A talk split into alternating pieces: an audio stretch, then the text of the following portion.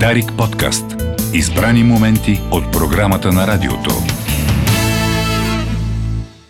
Тъжната новина за починалото дете от свръхостър менингококов сепсис в София и наличието на бактерията менингокок сред други малчугани от детска градина Вълшебство в квартал Павлово ужаси родителите и персонала в детското заведение и цялата общественост. Защо се заговори за огнище на менингокок, колко често се среща бактерията, без да се проявява притеснителна симптоматика и дали и как може да се предотврати фатален край при развитие на острото състояние. Въпроси към доктор Валери Велев от инфекциозна болница в София, който е на преката ни линия. Добро утро!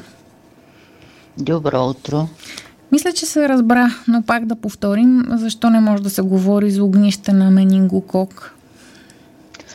Защото на практика този бактерий а, изключително често присъства в а, нашата носоглътка, особено при по-малките дечица и особено през зимните месеци, без да води до някакво клинично състояние, без да води до заболяване. В зимните месеци обикновенно около 40% от а, децата са носители на този бактерий в нормално състояние. При кои хора обаче е опасно наличието на бактерията?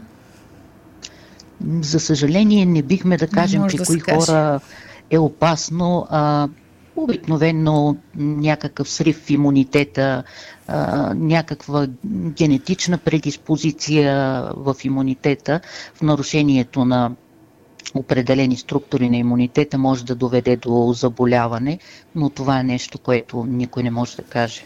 А защо децата са с по-висок риск от заразяване? Децата а, са по-често носители, просто защото имат по-интензивни контакти помежду си. Mm-hmm. И тук говорим за децата, които са в организирани колективи. Да кажете как се бори въпросното остро състояние сепсиса? А, специално м- сепсиса е изключително тежко състояние. Това означава, че менингокока е започнал да се размножава много бързо в кръвта на пациента и е започнал да отделя токсини. Може да звучи парадоксално, но ако по време на менингококовия сепсис детенцето развие и менингит, което е вече различно състояние, т.е. засегне се и централната нервна система, тогава вероятността то да бъде спасено е по-голяма. Ако обаче се развие само състоянието менингококов сепсис, което а, преминава в фулминантна остра форма и се казва свръхостър менингококов сепсис, означава, че бактериите толкова бързо се размножават в а, кръвообращението на детенцето, че дори няма време те да се поселят по менингите и да се развие менингит. Това състояние конкретно, свръхострия менингококов сепсис, а не самия менингит, е, мога да кажа, неспасяемо. А каква е симптоматиката му? Как да го разпознаем? Защото нали, висока температура и повръщане и от други неща могат да са предизвикани. Има ли да, нещо жало... специфично, което да подскаже, че състоянието е спешно или се очертава да стане спешно? За жалост това е едно от коварствата на свърхострия менингококус сепсис, че той започва като една банална вирусна инфекция, както вие казахте, с повишена температура, с а, гадене, повръщане, главоболие. А, едно от нещата, по които бихме могли а, да преценим, че става дума за сериозно състояние, ако започнат промени в съзнанието на детето, т.е. то започва да става унесено, отпуснато, неконтактно. Другото изключително важно нещо е, че се появяват едни много характерни петна, повтарям петна, тъмни, тъмно-виолетови петна, не обрив, който сме свикнали характерен при вирусните инфекции червеникъв. Това отспукани Тези... капиляри ли е? да, може да се каже, стават едни тромбози на съдовете на кожата а, и всъщност тези а, кафеникави петна, които се появяват, но в началото те са изключително малки и човек трябва много внимателно да ги търси, да мисли за заболяването, биха могли да ни насочат. Но пак повтарям, всичко това става за часове, буквално за часове.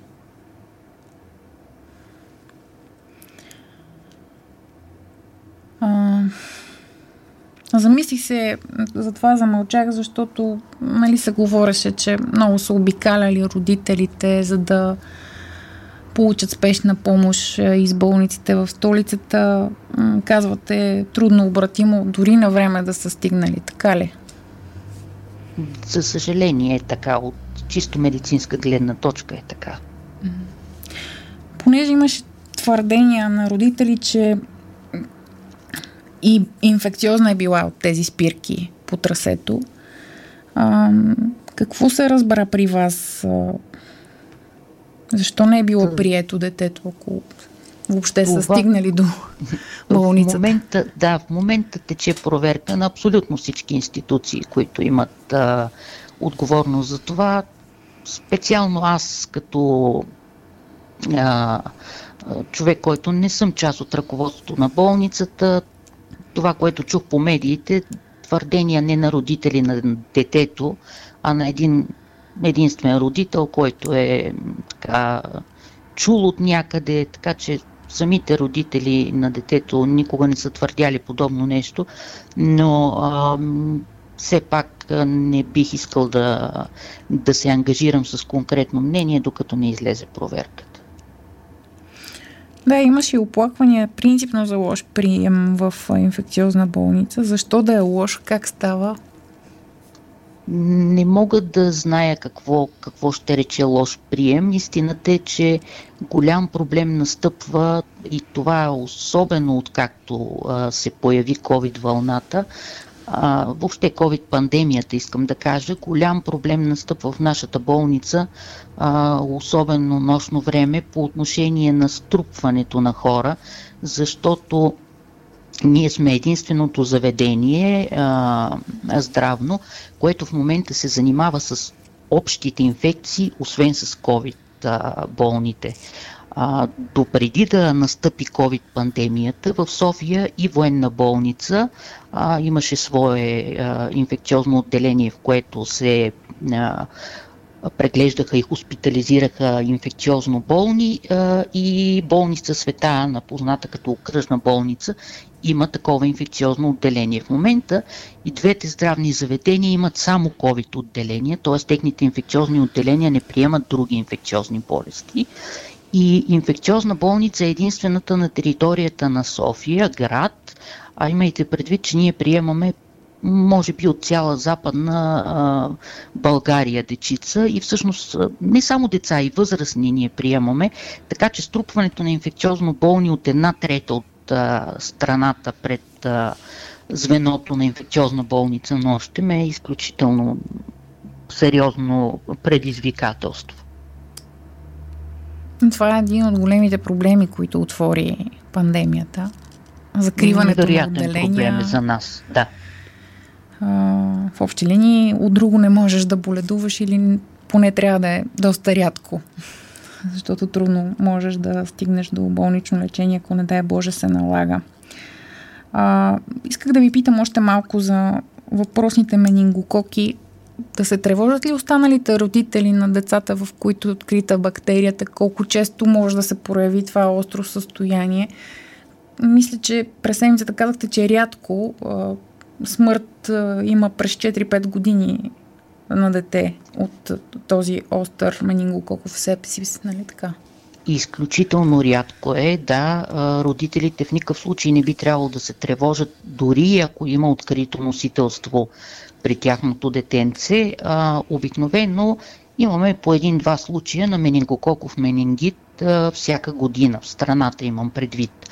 А, но пак ви казвам, менингококовия менингит е заболяване, което е с доста добра, добра прогноза а, и обикновено се лекува ако на време е оказана а, медицинска помощ. Но развитието на свръхострия менингококов сепсис като изключително тежко състояние а, е доста по-рядко през а, няколко години.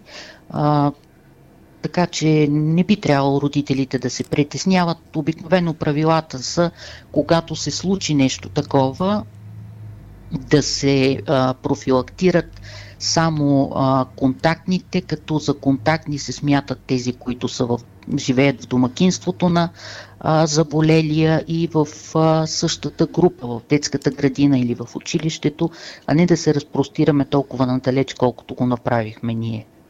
Но въпреки това за така за успокойствието на родителите няма нищо страшно в това, че а, на тези, които са излезли положителни на менингокок, се дава по а, така един двукратен прием на определени антибиотици.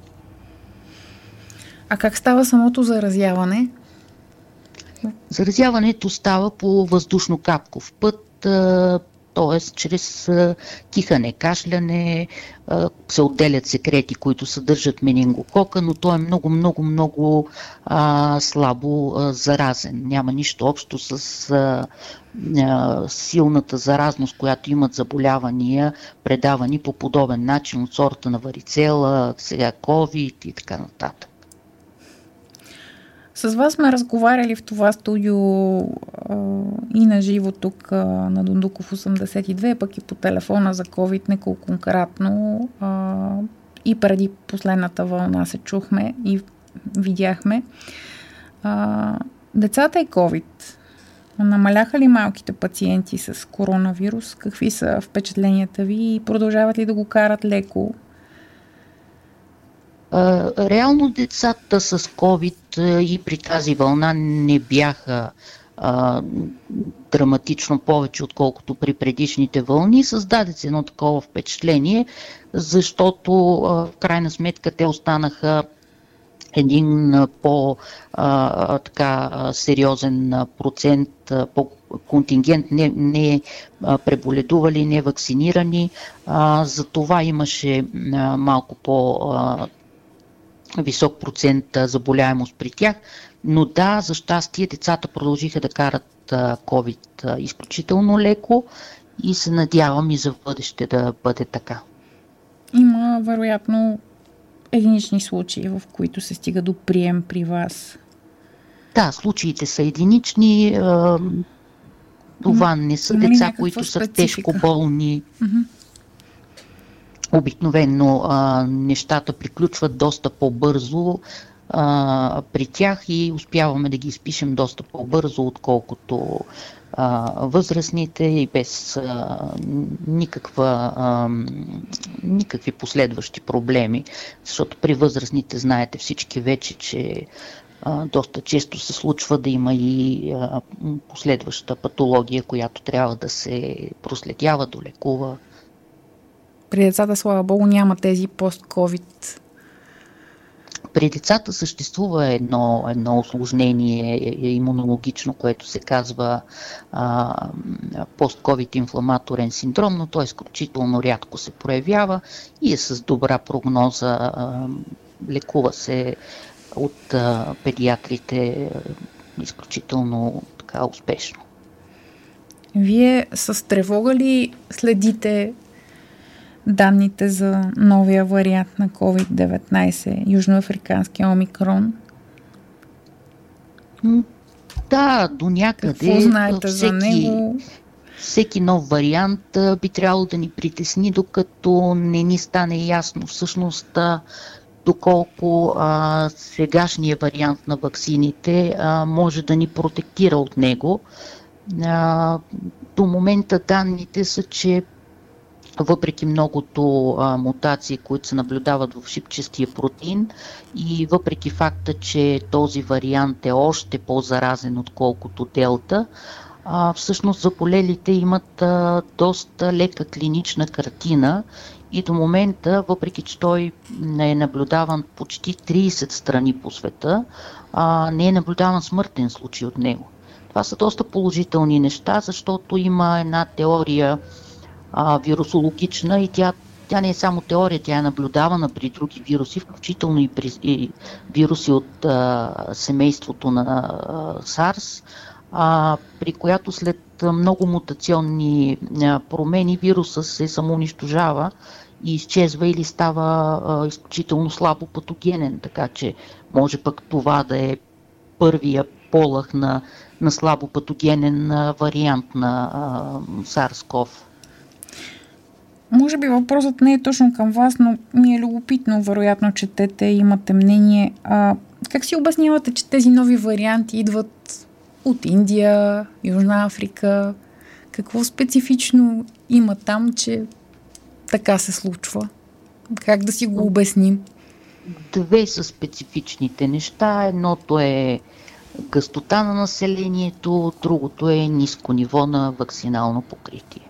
И за това там е по-лесно да се предаде вирус от човек на човек, а той всъщност по този начин мутира, когато се предава лесно между хората. Не е свързано с конкретното население по някакъв не, начин. Не.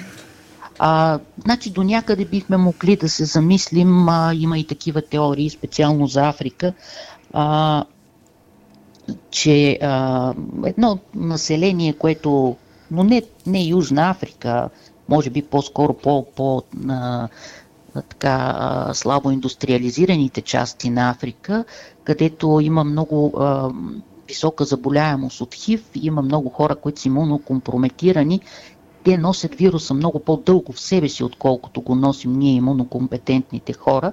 И това също създава предпоставка за много повече мутации в вируса, така че може и, и това да е а, отговор на въпроса ви. Много благодаря. Любопитен а, така, коментар и по финалните въпроси а, на доктор Валери Велев от инфекциозна болница в София. Благодаря за това участие. Благодаря. Дарик подкаст. Избрани моменти от програмата на радиото.